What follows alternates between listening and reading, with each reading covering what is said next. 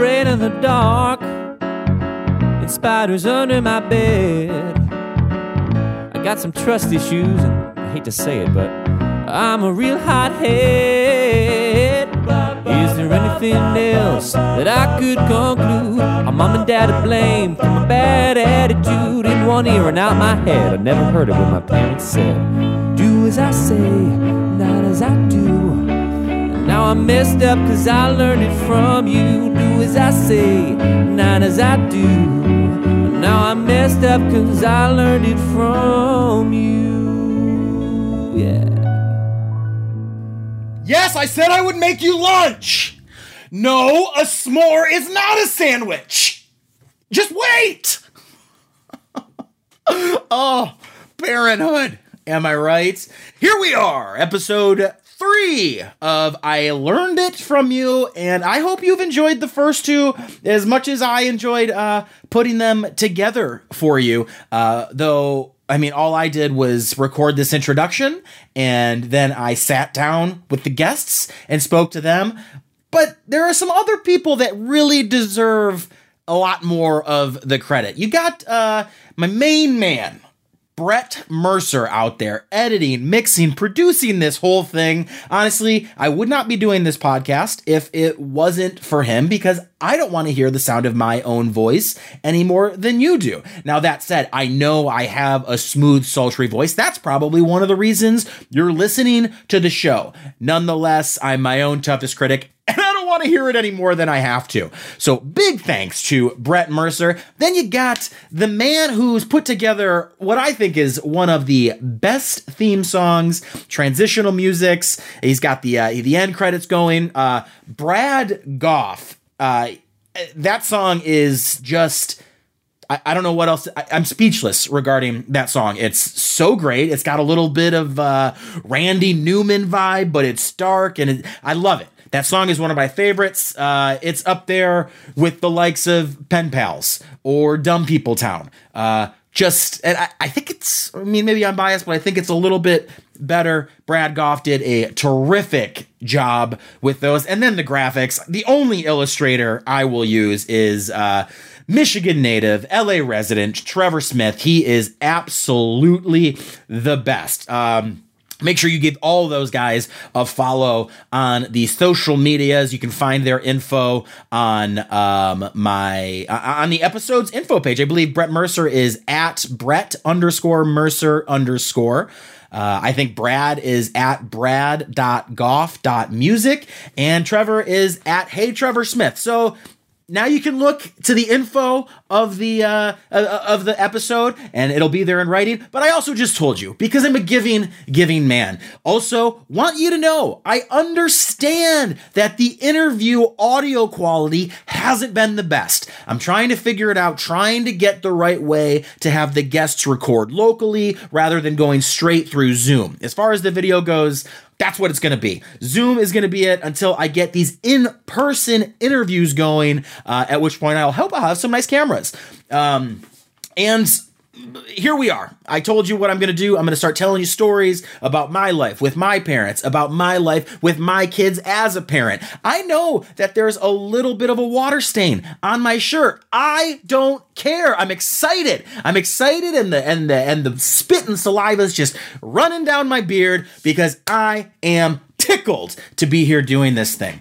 Um, it's episode three, and I, as I, am going to tell you about who the guest is. I'm very excited about it. We've worked together in the past, and I think it's a wonderful conversation. Um, that said, hold on, I got a I got a little production thing over here going because I'm super duper professional. Uh, I'm going to tell you guys about a story about about my mom. This one just pops into my head, and it kind of uh, it's similar to the story I told you last week about me not putting things away. Um, this one took place a lot later in my life. I was probably 16 or 17, and I'm gonna I'm gonna be real with you. I am not I am not in therapy right now. So these uh, we'll call them confessionals. We'll call these confessionals um, are to be rather therapeutic for me because I, I am not under the care of a licensed mental health professional, though I probably should be. A lot of ha- lot of stuff going on up underneath this head of hair. Um, that said, my mom and I don't have the best relationship. Um, she's she's mean.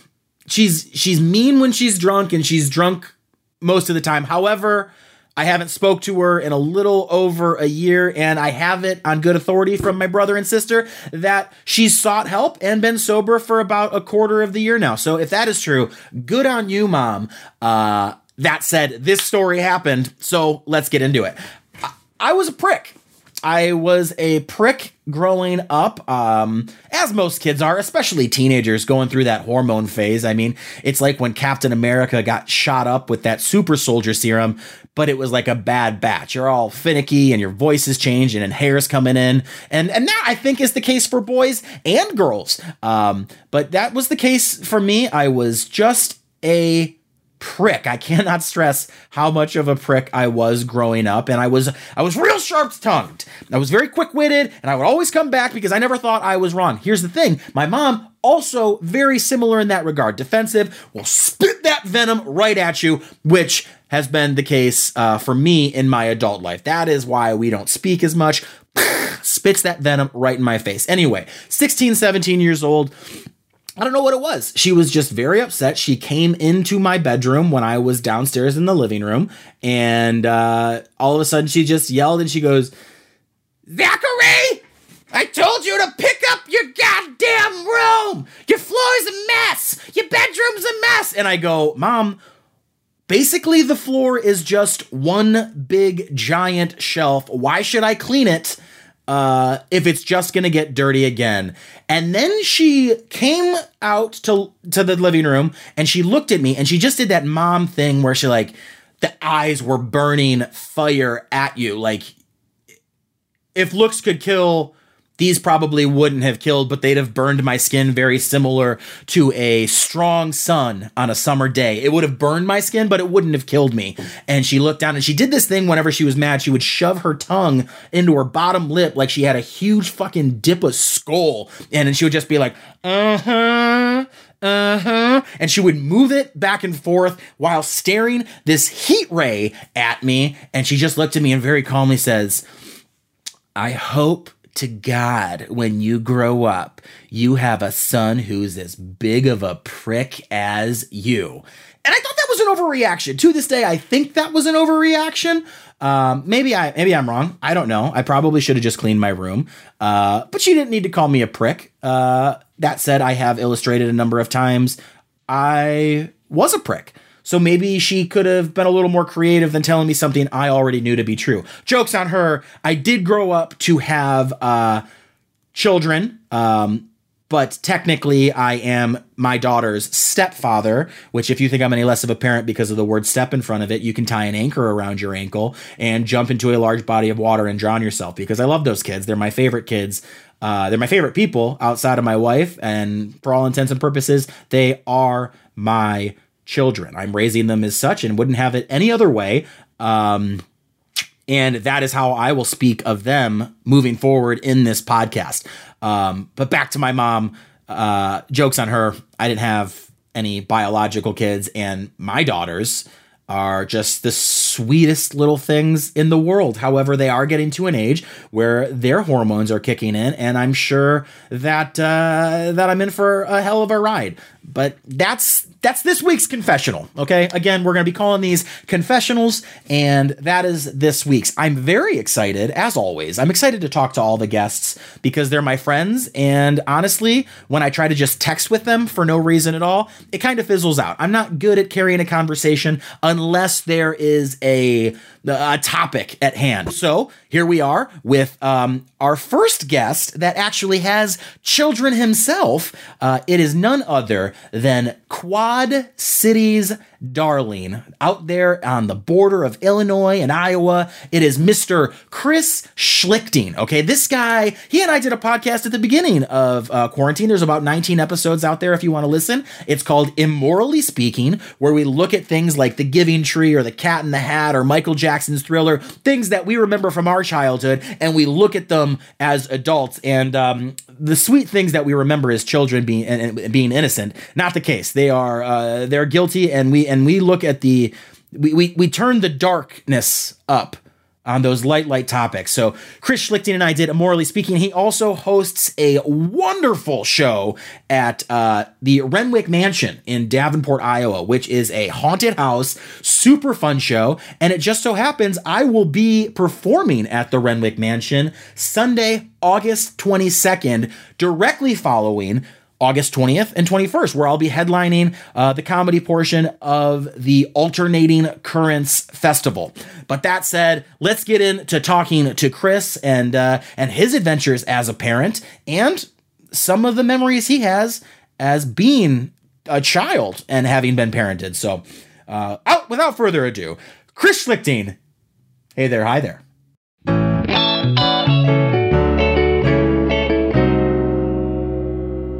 Hey there, hi there. Oh my gosh, that's a that's a blast from the past. I am here with Chris Schlichting. Uh, the uh, neither of us are podcast pioneers, but our first foray into a podcast was together on the albeit short-lived, critically acclaimed, immorally speaking.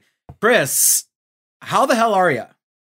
Zach, it is so great to see you again. I just got done with the bookshelf in my office for all the awards that we won for our last podcast.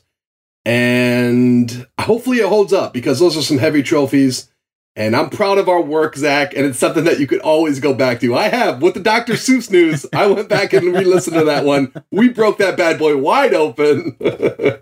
if you guys haven't heard, go back, check out Immorally Speaking. I think we've got about 20 episodes. Yep. And we're just talking about stuff we loved from our childhood uh, through the through the eyes of adults. And man, the uh, the stuff we loved growing up is fucked up. that's uh, that's that's the bottom line. But here we are today on um, I guess another uh, child education type thing. Uh, this is I learned it from you, where we talk about how our parents may have zigged when they should have zagged in raising us. And uh, I mean, Chris, you're our first guest. My, I, I don't know it, it, where we have you have you have children as well, so that'll be an interesting insight to uh, to dive into. Um, how how is everything going? Are your kids? I mean, I know we're we're in mid pandemic. Mm-hmm. Are your kids in school? Are they doing birthday part? Like, what's going on? How are you guys handling it? So this podcast concept may be difficult for me as I'm the perfect parent so for me to tell you about mistakes I've made, zigged when I should have zagged, if you will, as you uh, said, uh, I'm gonna have to make up some stuff, Zach, because I tell you what, my kids are model citizens. They never get in trouble. Uh, obviously, you make I'm- up whatever you want, but your I know at least one of your sons follows me on TikTok, and I sent some messages and I asked him for his thoughts on it. So you make up whatever you want but from the mouths of babes, I got the inside yes, scoop. I, and I know you're on TikTok for comedic content. I'm on TikTok simply to monitor my kids' TikToks. That is all.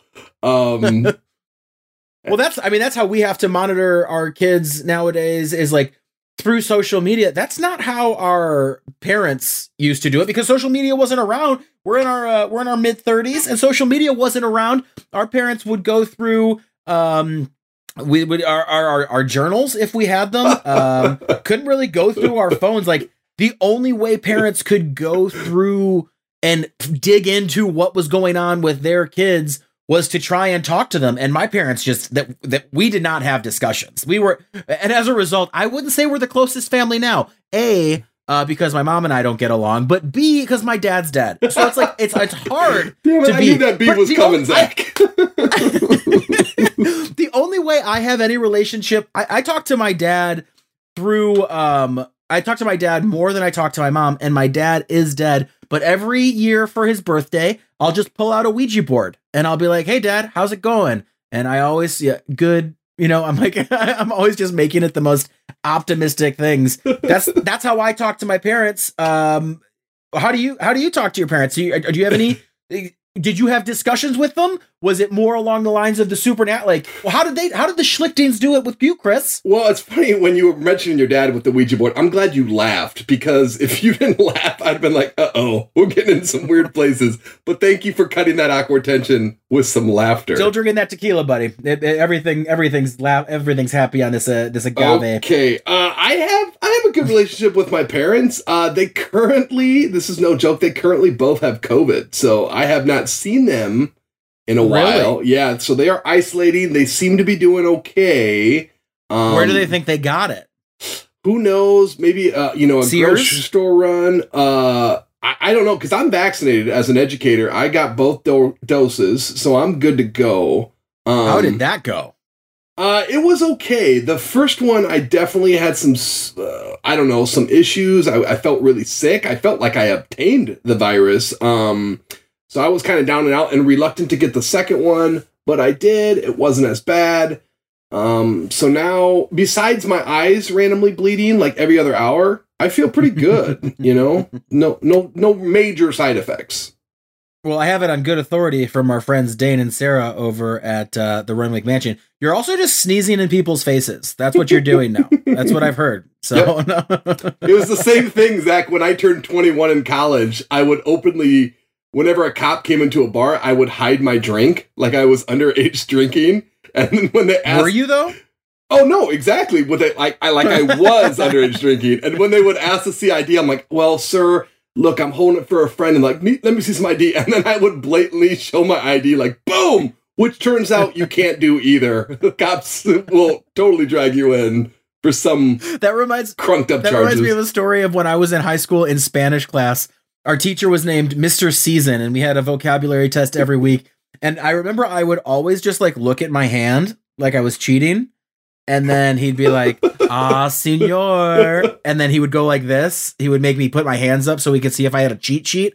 And I would always put my hands up and I'd be like, no cheat sheet. Gotcha. he would get so. Fuck you, Mr. And I think, I think that was the first time I heard the phrase, ah, Dios mío, Poor Mr. Season. Miss Senor season. Senor we were season. very clear. And then my Spanish two teacher, her name was Miss Castagna, and uh, she goes, you know, when I she was try- trying to get the whole class to know her. She goes, my name's Miss Castagna, and that is uh, I can't. I think it was Spanish for walnut. And you know, I didn't know, but the first date my husband and I went on. He gave me a bag of walnuts, and I thought it was so sweet because later I found out he was giving me my name. And then I raise my hand and I go, Did he give you a nutcracker? Because that is an inconsiderate gift otherwise. And then you can see her cheeks get real flushed and she just goes, In Espanol. And I was like, I can't, I don't know what to say. Mr. Season warned me about you. Ah, Um, so yeah, besides besides you, that, you said you weren't you said you weren't drinking underage. no, but Did- that was kind did of you my drink way. underage? Um, I did, and but I I was a late bloomer, Zach. Yeah, I was heavily involved in sports, and I here's the thing: I wasn't a good athlete, so I needed every advantage I could, and drinking and partying did not uh coexist with that. You know, I hated those kids that would party all night, never practice, and then show up to the game and score three or four touchdowns. Meanwhile, I had to like work my butt off to maintain any sort of decency on the athletic field. So I never drank until probably my senior year, which involved me and my older brother, a couple of girls, and Zimas. I hate to like admit this, but it was No, Zimas. Zimas. And Zach, I'm not done. They also had Jolly Ranchers in them to soften the Well, blow. yeah. Nobody likes drinking a clear malt liquor. Make it green, make it orange. So my older brother still gives me crap uh, about getting drunk off Zimas, which took I don't know sixteen of them because they're not very potent. That is a recipe though for stomach rot. It, oh, it, for sure. It's like a, a bad sprite, if you will. So I was kind of late to the game, Zach, with drinking. When I got to college, though, I definitely improved. I definitely went to a, a professional level, if you will. And As most of us will. it was all beer, beer, beer, beer, beer, beer. And then I realized, hey, you know, shots get it done quicker. Um, straight up shots, rum, vodka, whatever. And I was proud of myself. I'm like, wow, I can do this straight. You have to have something in it, not me. So the first year of coming home from college, I hang out, hung out with some friends, and my mom, you know, I was on the verge of 21, so I don't want to throw my mom under the bus, but she thought it'd be cute and fun to get us a bottle of rum. And I wanted to show my friends my new talent, how doing shot after shot never affected me. And that's all I remember from from that So, bottle. of Did you do this at your house? Yes, we were down in my basement. We were pre-gaming. Um, party before we went hit the party what? up. We were gonna go to a party. Um, there's a local college here in town, St. Ambrose. Gonna meet up with some other high school friends that attend there. But I needed to show my friends my new talent, so you know I was a border. We should clear up. Not high school friends, friends from high school. Yes, yes, that that's probably very important. So these were old buddies. We all went to separate colleges. Some of us didn't go to college. Some of us stayed home, and we all reconvened and to share our newfound uh, talents. And yeah, so that was the day that rum called up to me, and to this day, I still do not drink rum. It just it was bad. It was embarrassing. I I believe I had a crush on one of the girls at the party, and I believe I threw up on her feet at the uh, kitchen area. It was like an apartment complex, and uh, yeah, I remember specifically. If you want details, Zach, we stopped at Subway before, and I remember specifically counting the olives in the puke. Oh boy, that's. Um, I I really you know what you said There Subway were nine, immediate- nine like, olives, I, Zach. I immediately thought as soon as you said Subway, I was like, oh, he definitely got a BMT. He was uh he was repping that BMT sandwich. So what what did your how did your mom respond to that? Well, it was an interesting night because so I basically was you know unconscious. I was like semi with it. I remember vague moments, but it just definitely all caught up with me.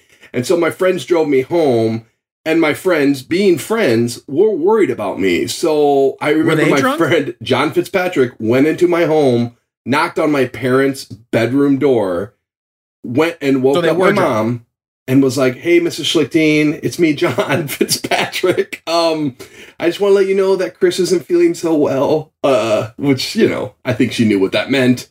And then she took over, but that was pretty weird uh, of my Did friend to have to do you? that. Uh, I think she had more of that, which was always effective for my mom. That look of disappointment. Yeah, but she bought it. Exactly. I returned that favor. I returned that look of disappointment right back to my mom. But we're talking like cheap rum too, Zach. This wasn't like top shelf.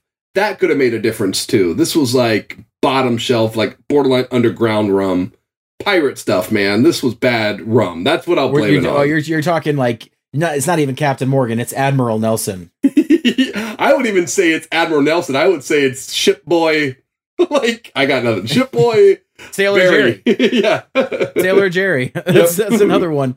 which is ironically my mom's name, Geraldine. So maybe she like, and that's probably exactly what happened, Zach. She saw the bottle. Oh, Jerry, that's like me, and she bought that My bad friends boy. call me Jerry, and Chris Ugh. is getting to the age where I hope we can be friends. And then she gives you rum. You know, I, it sounds like maybe you got alcohol poisoning. I would not be. I. I almost drank the whole bottle. I believe. Oh boy, buddy, you are uh, you are a captain of industry, but you are no John Belushi. What are you doing? And to th- to this day, if I smell rum, I get not only do I smell the rum, I taste the olives. you know what I mean? It just all Oh, comes back. And uh, So that kind of takes out a vodka martini of the rotation for you too. For you sure, have, for sure. You can't have those olives there. So God bless my mom for like trying. I, I don't think it was like, hey, I'll be that cool seventh grade parent and buy everybody booze. You know what I mean? It wasn't like that. I was a responsible college kid. I begged my mom. I begged my mom, can you please pick me up a bottle of something? And she went with the rum. She's like, okay, just be careful. You got you buried the lead. You begged for this. I think I did. I, I don't think my mom just brought me rum. I asked her to, and I think she initially said no because she's a good parent, at least in theory. Uh, and yeah, it was me. I'm like, come on. She was like, oh, you're not 21. You're not 21. I'm like, mom, come on. That's just a number. I'm old enough to fight Buddy, war, that I did not changes the the that changes the story completely. I know. you you made it seem like your mom made a judgment call and she's like you know what i know better than the law my baby is old enough to have some rum when in actuality You begged like a spoiled child. I And she's like, well, I love him. I guess I'll cave. speaking of uh speaking of spoiled children, um my I was my mom, I remember she uh one time she told me it was right after a birthday. And I mean, I was going through puberty and uh everything.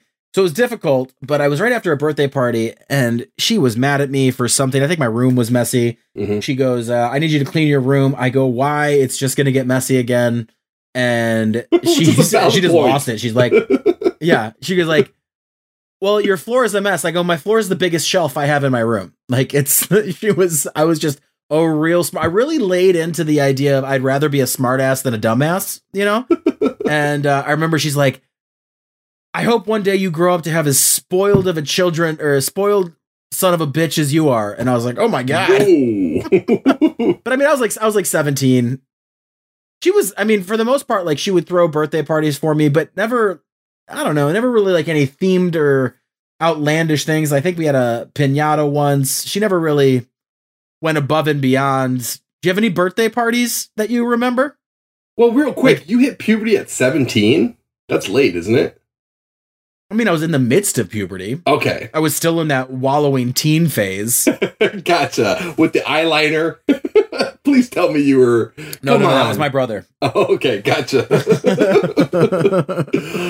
I had, you know, traditional like birthday parties for the most part, but it's when my parents got involved. My mom, and this is where I think I get my spirituality, which is all across the board. My mom was really into, um, like I don't know, supernatural, psychic energy, stuff like that. She was really let me let me let me rephrase that. She was really into the 60s and 70s. You know what I mean? Like the flower Mhm. flower children, um, all that stuff. A lot of psychedelics, which when I got older, she told me about. And I think it just kind of had some lingering effects. Like she could read palms, supposedly. And early in my life, Zach, that was super cool and super neat. But as I started to get older and maybe not believe as much, it started to get kind of lame. But my friends still loved it. They wanted their palms read. And I don't know if you if I could read your palm, Zach, and I saw something bad, I probably wouldn't tell you. I'd probably dance around it and just say, "Oh, it looks good. You got a lot of wealth coming." Um, You're the guy that would you're the guy that would just let me walk through a night with parsley in my teeth. yeah, yeah. I honestly, that is so me. I would leave. I got this food in my teeth and you wouldn't even tell me. I'm I'm I'm the exact opposite. I will look at you and be like, "Hey, you got a giant booger hanging out of your nose." and because I would like you'll be embarrassed in the moment, but you'd rather you'd rather get rid of it, right? Here you are. Oh, you're to die by a train accident on your way home tonight. I could get it I could take a different way. But you're like, "Nah, you got you got a lot of wealth coming." You mean my kids do because of inheritance. but for some reason, I don't know why. If you told me I had a giant booger in my nose, being my friend, I would still be so mad at you. I'm like, how dare you judge me? And even though you're protecting me, I'd be like, Zach, fuck you. How dare? Oh, you don't get boogers? You never get boogers, Zach? I would be so mad at you. Like, if you had a booger, I just, well, I'm not going to tell him. He can deal with it on his own. So we definitely are coming through two different spectrums there. if you told me you're gonna tell me I have a booger, you don't get boogers, Zach, I'd be like, no, I get boogers and I get rid of them, Chris. Okay. And then I, but if you came at me for trying to be helpful, I would get real defensive and we would get into like a real catty passive aggressive argument. here's what I would do. I would like, I'd be like, oh, Zach, it's so great to see you. And I'd come in for a hug, but it'd be an awkward hug where I, for some reason, brush my arm across your nose. I would do that for you rather than let you know that you have a booger. Because I don't know. It's just my thing. Rather than just tell me you have a booger, I have a booger, you would j- just punch me in the face. Because I know you, Zach. If I told you that you had a booger, you would definitely say something sassy like, I know. Uh, you would go into a bit about boogers. That's not, nope. I would be like, oh, thanks. And then I would get rid of it. bullshit. I you if you told me I have food in my teeth, you would see me put my tongue into my lip, go all around my teeth, and then I would show my teeth. You'd be like, "Did I get it?" I would.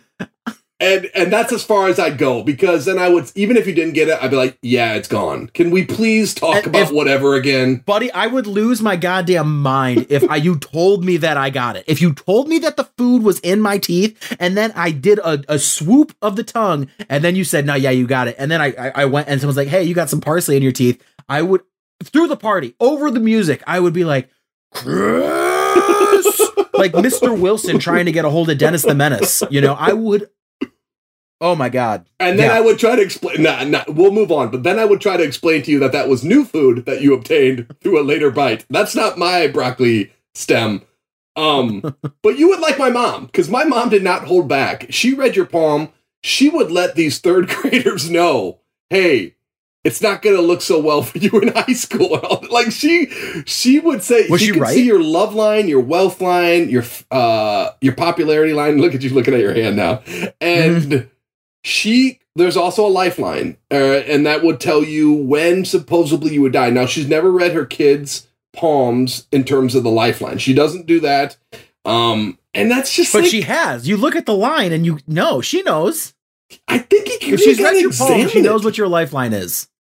I don't know uh she might but she claims she has not Look at your hand. I want you to look at your hand and tell me there's no hidden line. There's no like, oh, I'm just gonna rub my finger here and it'll appear like it's a scratch off lottery ticket. It's all present. It's it's all visible. i know and that's kind of like where as i got older i'm like mom what the hell you're giving exact dates like the line tells you july 5th it tells you july 5th It's like, oh well, you just don't believe. I'm like, I don't believe, mom. Can you stop reading the kids' palms at the birthday party? You're like, mom, you're telling Timmy in the third grade that he's gonna die on July 5th, 2023. How do you know that? And she's like, oh, that's when I put the contract out on him. Like your mom is just hiring assassins. yeah, Like, she would fulfill her own prophecies just to uh, be more credible, I guess you could say. But Yeah. you, or it was Orazak. Anytime I'd bring a date home, which was a lot, I'd bring a girl home, and you know, as well, the yeah, based ended- on that whole throwing up on her shoes in the last story, it really sounds like it. As the, I wasn't drinking rum though, okay, I was calmed down. But my mom would let me know. Oh, I don't like You Susie's Susie's aura. I don't. She read auras. Go ahead, give it to me. What? I threw up on a girl's feet. It, I should never talk you to me said again. I wasn't drinking then. I was like, no, it sounds like the only thing you were drinking was your mom's Kool Aid. Like, what she really believes in these energies. for sure. Um, basically, it was like a male version of uh, what is that? Carrie. It was like a male version of Carrie. My mom was basically the male version of Carrie. They're all gonna laugh at you. I'm like, Mom, I puked on a girl's shoes one time. So, auras. so t- she, she could read auras. Auras. She'd like you because I I believe I inherited some of that, and you've always had a good aura. From the day I met you outside of the freight house, I was like, this guy seems fun. And we've been best friends Does ever do since. Do you have your have- necklace on? Do you have your necklace on? what'd you say? Do you have your necklace on? Your best friend necklace that I gave you. You don't. Where it is? I Is it in your shirt? And and I also have some crystal beads. Yes, you do. My I've mom got would crystal love bracelets those. Do auras have energy? Like, do auras or energies? Do those have colors? Do you read the energy sig- yeah, signatures? yeah, it's basically yeah, just how you seem. Like bright, bright colors mean positive person, friendly person, and then dark colors, grays, or even like whites can be um considered like possible ener- uh, evilness or some sort of like dishonesty. At least that's kind of the vibe that I get from people, and it, it usually ends up being fairly accurate. It's it's like you're not glowing right now. It's just like an energy that comes. In, I don't know. And now I sound like my mom. I'm- I am drinking the Kool Aid. I may not be glowing, but I am glistening because I've got a spotlight on and it is hot.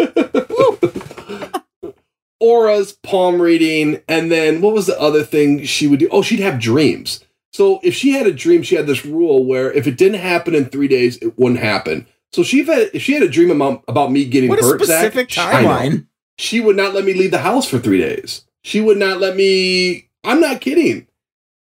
I thought this would be fun, Zach, to talk about, but now I'm realizing from your reaction was was my childhood messed up? Because my mom, we haven't even got to my dad.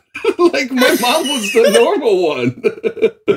What are you sound like you're like being held hostage in a Stephen King novel. Three days. you'll be chained to this bed, and if nothing happens, then you can go back amongst your peers. then you got this it- whole it vibe. It would be great though because I mean seriously, like in the middle of middle of the week, she's like, "You're not going to school tomorrow." I'm like, "What?"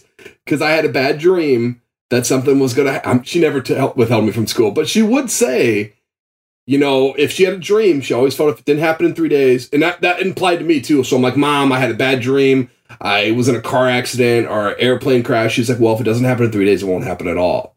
And then I would be grateful that it didn't happen. I can I'm- move on for I'm my just- life. I'm picturing you at school, and you have to go into gym class with a note saying you can't participate, and your gym teacher's like, "Ah, Schlichting, you never participating in class. What's the problem today?" And then he reads the note. He goes, "Oh, your mom had another bad dream."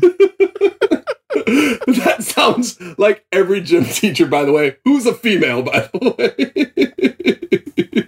way. I should have used Zach. I should have used that to my advantage. Like, hey, Mister Season, I can't take senior seasons. I can't take the test today because my mom had a dream that I was gonna fall asleep on the pencil. Oh, shucks, man. Yep. Like, Yep, ay ay ay, El chupa- senior season. El chupacabra. Yeah. No, that would that's wrong. Chupacabra ends in the feminine form. That shows how much I listened in senior seasons class. It's La Chupacabra, unless that's one of those weird ones that is not gender specific. Anyway, let's let's talk about your dad. Okay, So thank you. let's- let's- But, I love my um, mom, by the way. Can we paraphrase that whole conversation? I love my mom. She's the best.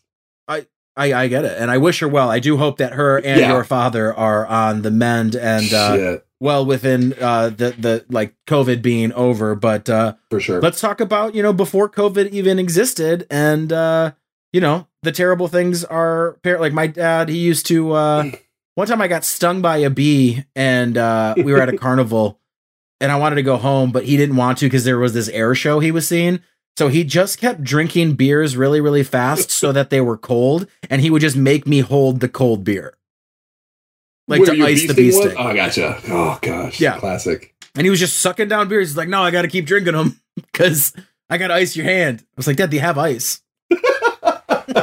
That's a good zigzag. And this was always, uh, this was always too move. like he would give, he would drink the beer and then he would give me that last little swig of beer. And I thought I was so cool. But when I was an adult, I realized that like I had repressed the memory or the knowledge that he was just feeding me his spit. Like he was just giving me that last drink of backwash, thinking that we were bonding. When really that is the reason I need one of the reasons I need therapy. Dude, that's a classic move. And real quick, I wanted to jump on that because my son Jonas was some for some reason realized that Crown Royal came in a purple bag. You know, uh, those classic purple bags for Crown Royal. So he was obsessed. You tell with him this. to stay away from girls that use those as purses. You tell him to stay away from those Yes, ladies. Yes. And he was obsessed with. He's like, Dad, I really want one of those to put something in, like some sort of toys. And I'm like, Oh, no problem. So I felt like it was a great excuse to go get some whiskey. And uh, yeah, I gave him the bag. But it was he was also obsessed that supposedly the bottle is indestructible. So I drank it. I gave it to him. He went on the backyard and tried to smash it in the driveway. And he had a hard time smashing it. But I just I assume my neighbors were like, "Oh, the Schlichting boys are at it again." Did he end up uh did he end up smashing it? No, he, he couldn't break it. He was and he was trying everything. He could not smash it. And I basically well, he's called got no quitting him. He's got no quitting him. Like uh like father, like son. And as I understand it, um like father, like son, you were a child wrestler and your boys were child wrestlers, and I'd like to discuss both of those, but let's go chronologically. Where did your wrestling career begin? okay, my wrestling career was very short lived. We're talking a 24 hour period. Um, I loved sports. I did all sports football, baseball, basketball. I loved it all. I loved to compete. Uh, Iowa is very much known for wrestling. And so I know that. I was no different. I was uh I was doing some shows with our buddy Brooks Whelan Yep. and uh we were watching like he he logged into some website and got it streaming on the green room and uh we were just watching wrestling. Yep, that He's sounds like, like, "Oh, this is this is the thing in Iowa." Yeah, that is Brooks, man. Yeah. and so I was no different. My dad wanted me to wrestle. Now, keep in mind, I had no experience. Usually, what you do is you go to practices, you do camps, you do you join like a, a wrestling club. And I didn't do any of that. My dad just flat out entered me in a tournament. I was in the third grade. I had three matches. I remember specifically being like, oh, I've wrestled my brothers. This will be easy. And the first match, I was like, whoa, this guy's doing moves on me. He ended up pinning me, which was devastating because I couldn't blame it on anybody. I couldn't blame it on offensive linemen or other basketball players or the outfield. I was the only person. I had to stand out there in the middle of the mat and watch the other guy get his hand raised. So I was pretty devastated. My dad was like, "You got two more matches. We got this." Um, so I remember the second match specifically. The guy Zach had an American flag singlet, um, which Mhm. compared to me wearing my jeans and just like t-shirts, You were wrestling in your I jeans. let me. uh, They were like shorts. They were like jorts, if you will. they were was, jean shorts. I was John Cena before John Cena was John. Did you Cena. have a rat tail? I did not have a rat tail, but I didn't have wrestling gear. And my dad, I guess, had the thing is like, don't worry, boy. It'll be like Larry. Larry Bird used to like play basketball in his jeans, and he would dominate. You're going to be like the Larry Bird, which I was if he wrestled. Oh my god! yeah, Why do parents do that? Why do um, parent like us as parents included like that? You just set your kids up for disappointment. And that's exactly your, your what dad it was. the, your dad compared you to Larry Bird, the greatest, one of the greatest athletes of all time, and he's like, "My son doesn't need equipment. He all, he can do this in denim." Like, there's no way we can live up to these expectations. Uh, yeah, so maybe that was the issue. I wish I could say that was the issue, but the match with uh, American flag singlet guy did not go well. I lost again, and now I'm like building up. It's not about the opponent anymore. It's about my dad, and I'm starting to realize that this is not cool. Like what you've done to me. like I, I remember specifically coming off the mat, and my dad trying to console me and me doing that classic like don't touch me dad i'm so mad right now um Breathing ch- real deep in through your nose. into I'm, like i'm dad i'm chafing like i've never chafed before because of these goddamn jeans um Use it as motivation, son. I'll get you some gold bond on the way home. but I, I okay zach i had a third match a chance to redeem myself and by this point i am just a defeated shell of a boy and All you can do is just smell that victory off in cook it in the distance, and you What- want it. one, you want one- that pie on the windowsill. one win out of the three would have changed everything. Not even a win. If I would have maybe gone the distance. So the third guy I wrestled, I mean, I probably drove to the tournament. He looked like he was older. And this is no joke. My dad, in between that match, took me to the cafeteria of the gym and said, Okay, here's what I want you to do. When he comes at you, I want you to try to hip toss him, which is a pretty, you don't do that necessarily in wrestling. You do it maybe in self defense or something. And so I came out of this guy, I came at this guy straight up, like a, you know, like a statue, just came at this guy, flipped me over, pinned me, and it was like something like eight seconds. It was like a new tournament record. Um, he pinned me. It was the fastest pin in that. No joke. Like balloons came down. They like right there on the mat. They celebrated him. Um, but technically, I'm still part of that record. Devastating. Record setting wrestler Chris Schlichting. Yeah, I Wow. remember they no joke. They interviewed him right there on the mat, and then I had to like stand out there with them. I'm like, yeah, it was awful. But he pinned. It was like the quickest pin in tournament history, and that was it. That was, and I still to this day have not talked to my father. No, I've been like no, but like I never wrestled again. And I'm not saying I would have been a great wrestler, but if I could have just had some sort of inkling on how to deal with losses or how to what even to expect. But that was like my rum, Zach. That was my early rum. Never again. How- Never going to deal How with that How did your again. dad deal with it after the after the match? I think my dad realized he made a mistake. So at first, and I've been there, I've been there with my own boys, and I'm realizing that now as I'm telling you, where I think he thought I was a diamond in the rough. He thought I was going to be the next Larry Bird of wrestling. He really did. I really feel like he believed that. And then after the second match, I think it was all about him trying to get out of this tournament with some sort of positive memory for me. Now it was about okay, he's not going to win the tournament. He's not going to win this tournament. There's no way. I have to maintain fun for my son now.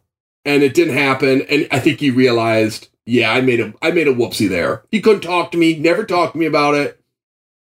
Yeah, it Little still did he haunts know me. It that does. you Little did he know that forcing you into that third grade wrestling tournament would have you wrestling with this disappointment for the rest of your life. And when I- when you ask me to like think of memories, like that one automatically comes out. But as I'm sharing it with you, boy, it still feels raw, Zach. I'm not even doing this for emotional effect, like or being trying to be goofy.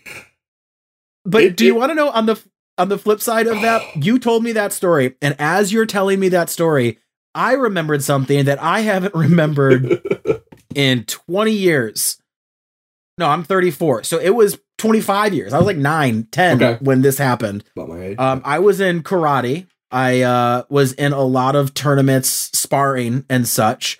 And my dad enrolled me in this one tournament at Michigan State University, which was Okay. statewide.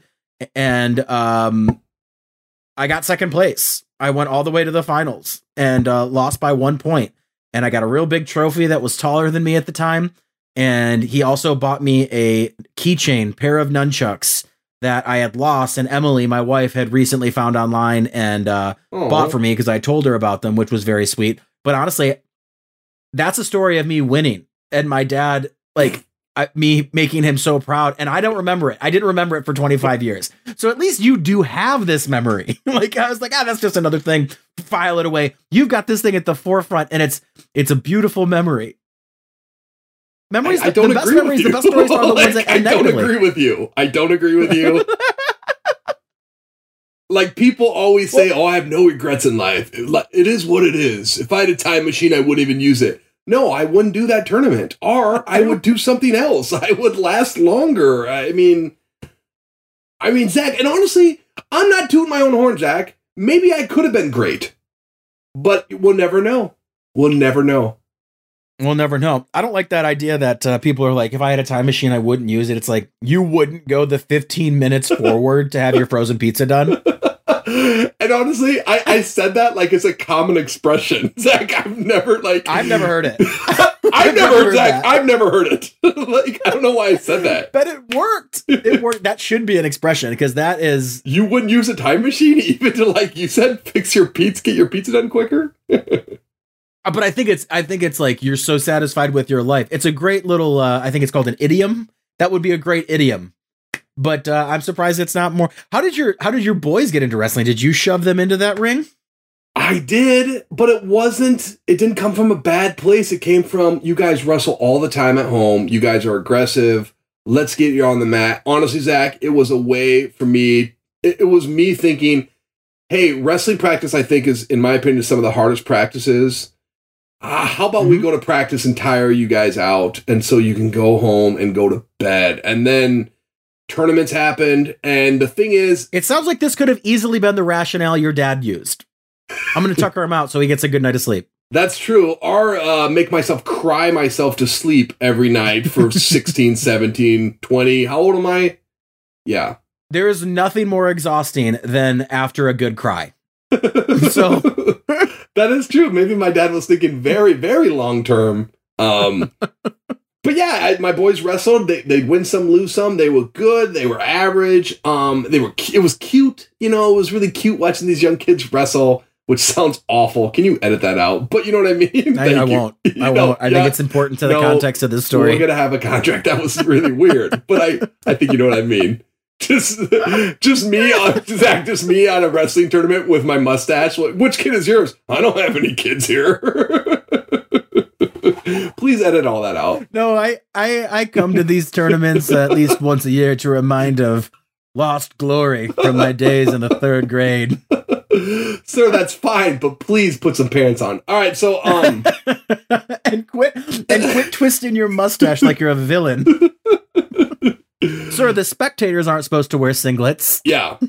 And you know the one thing that's great about my boys that I had was I was flat out honest with them. I lied a lot about other things with my kids with sports wise. But I always told them, hey, you have a better wrestling record than I do. You have a better wrestling because as soon as they won a match, I'm like, you have won more matches than your dad. And maybe that's a cardinal rule that you should never admit weakness as a parent. But I was like, you guys are doing way better than I ever did. I'm proud of you. And I use that. Did you wrestle like before they like outside of tournaments and everything? Would you wrestle them at home? Would you let them win? Um, no, I never would. I mean, that's the great thing about twins. I mean, they would just wrestle each other. I never really. Yeah. That, that's how much I hated the sport. Like, and even like friends, like if you punched me in the arm at like a party or you wanted, if let's say we got drunk and you wanted to wrestle, I hate that shit. Like, I love Dane Moulton. If He's- I punched you in the arm, it's because I found out I had parsley in my teeth and you didn't fucking tell me. Okay, just- that's why I'm punching you, Chris. I- That's the I- only reason. I just hate, and I played football and stuff, but like, you know, I watch Dane like wrestle people. Like he'll get, we'll, we'll all get drunk and want to wrestle. And I'm like, no, I don't want to wrestle. I don't, I don't want to do that. You know what I mean? I just don't like to do that because what could possibly, Mhm. what could possibly stem from? I don't know. Yeah, I don't know. I just hate it. I, I get a bad taste in my mouth with that. So I don't do that. Um, I don't necessarily do it with my boys. I'm very affectionate, but I don't like roll around on the floor with them or punch them in the arm or anything like that. Um, so I'd get him in these tournaments. It would just be me rolling solo. Emily, she supports all the kids, but sh the tournaments are long days, Zach. They're like six hours, morning to afternoon.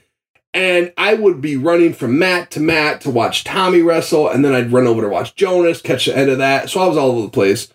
So one day, my boys, my seven year old boys, were like, "Hey, Dad, can we wrestle each other?"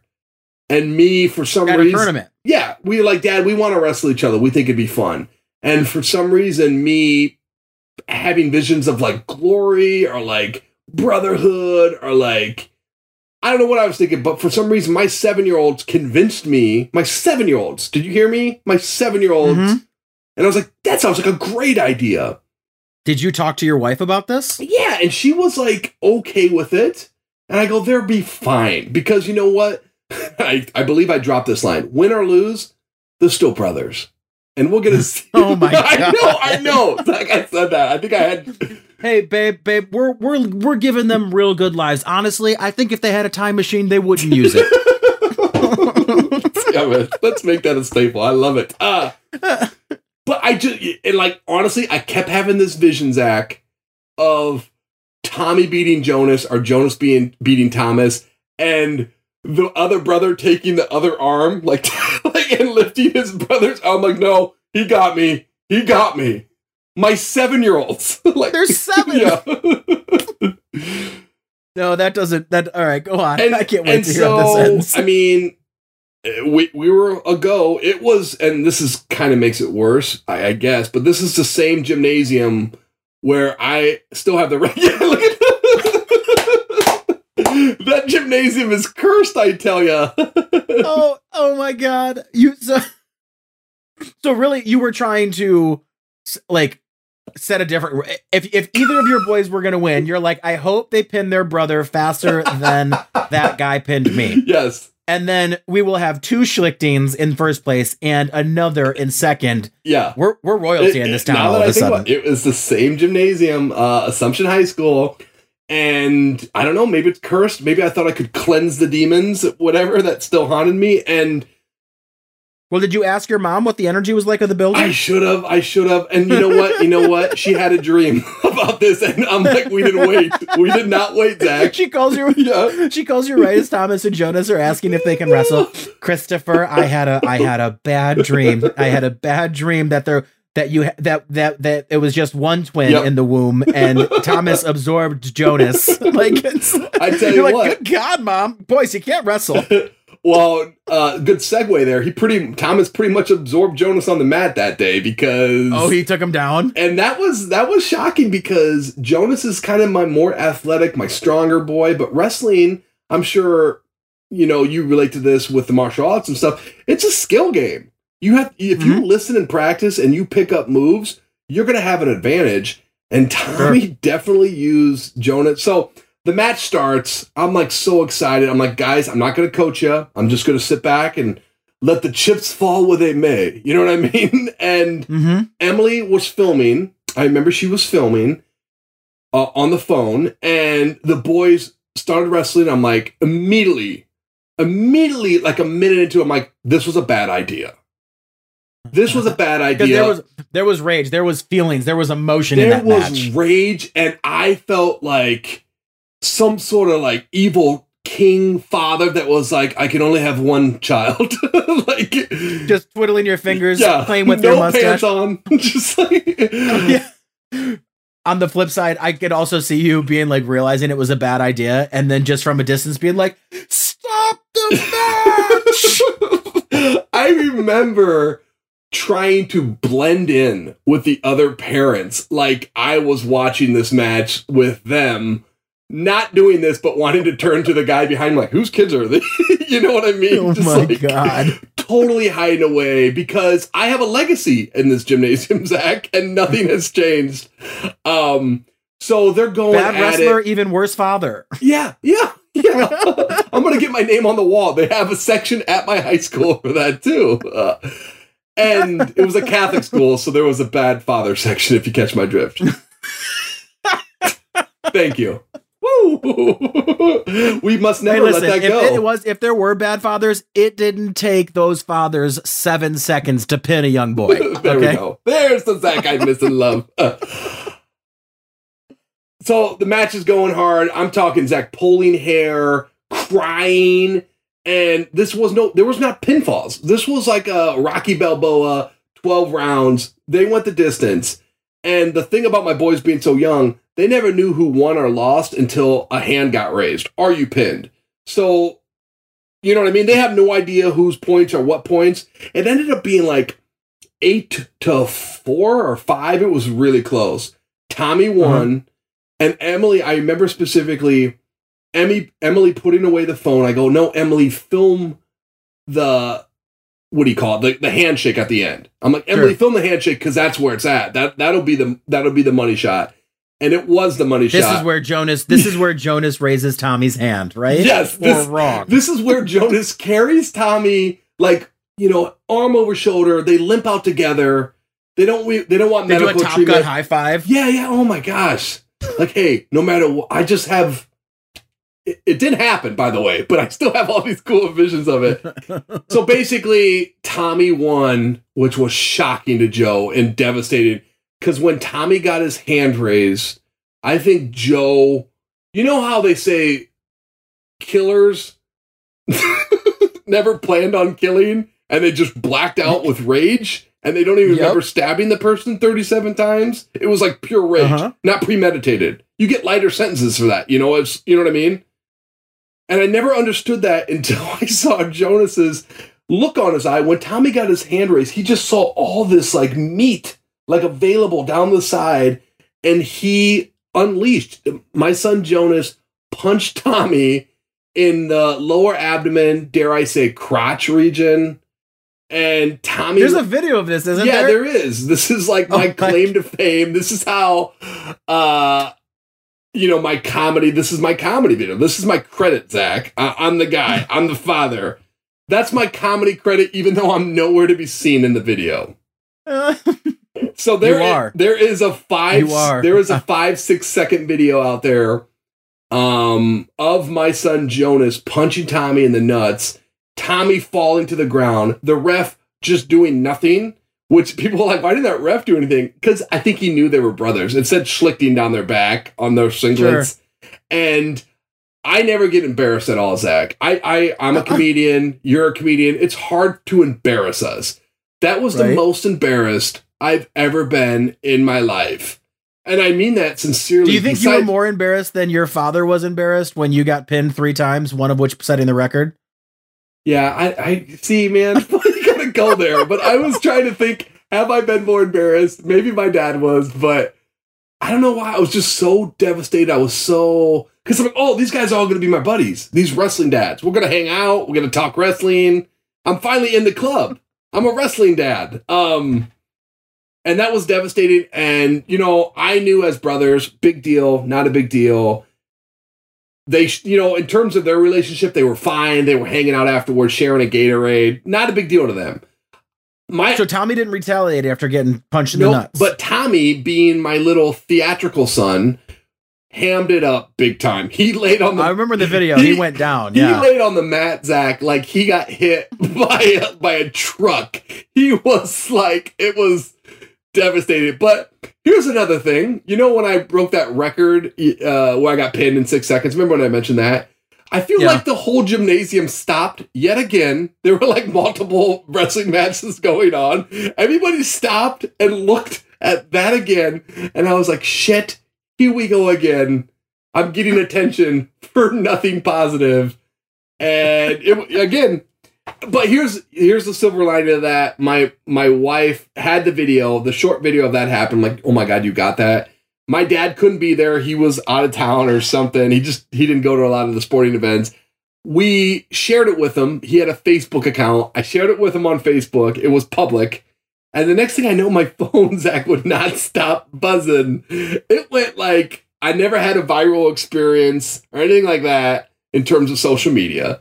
And uh, it, it, it blew up really fast. And I was like, holy shit, this is fantastic. What do I do? like, how do I milk as much? Uh, how do I squeeze as much blood out of this stone? You know, to take advantage of this. And I tell you what, it was the best five days ever. And then on day six, nothing. Everything like stopped and went away, Zach. It was awful. And I kept trying to shoehorn that video back down people's throats, man. Every year, your Timehop shows you that that video's up. And you're like, I'll, yeah, I'm going to repost Yep. it, see if I can just get it uh, some traction again. and even yeah, and you know what? You say that like I don't do that, but every year when wrestling season Oh, I- starts, yeah. Go I'm ahead. pretty sure I saw it on like Yep. the fourth anniversary for the first time. I do. I I share it again, and even my boys don't even wrestle anymore. And I still share it. I still share it. I'm like, hey guys, have a good wrestling season to every wrestler out there.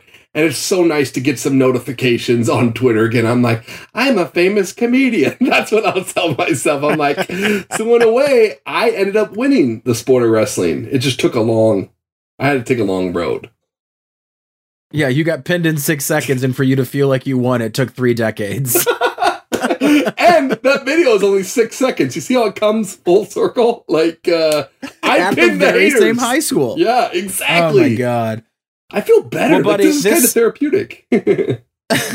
it, it is nice to talk about these things because you you you uh, you recover things that you thought you'd forgotten. Mhm. Uh, buddy, this was a blast. Yeah. I really uh, I really enjoyed talking about this. I'm so glad we got to talk about uh, the the the wrestling between your your twins because I remember hearing that story and uh, not hearing the story but seeing the video Yeah. and just like what what happened there? What's the dynamic between them now? They're still pretty close. yeah, very close. Tommy's Like, Tommy's not strutting it or anything. no, they, you know it's funny. They fight and bicker, but I tell you what, at the end of the day, they always end up. We got a bunk bed, Zach, but they always end up in the same, either the top or bottom. They're still pretty close, Sure. and I think they need that comfort. So it's nice. Well, it's, it's nice as a father to see that.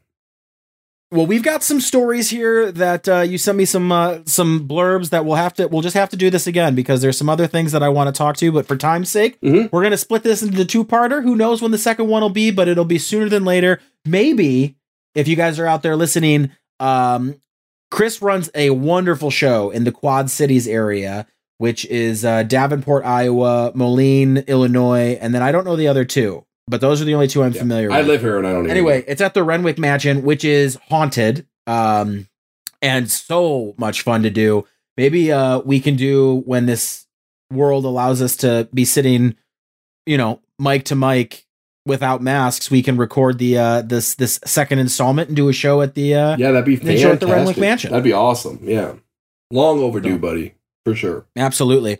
Well, buddy, this has been a uh, a blast, and I can't thank you enough for taking the time. And I mean, what anyone out there listening, if they're even still listening, doesn't know is it took us 45 minutes of technical difficulty to get this going, but we figured it out and we laid this one down, and I'm excited to lay the next one down. Thank you so much, buddy. I cannot wait to see you in uh, Davenport, and we'll we'll raise a glass of rum and reunite.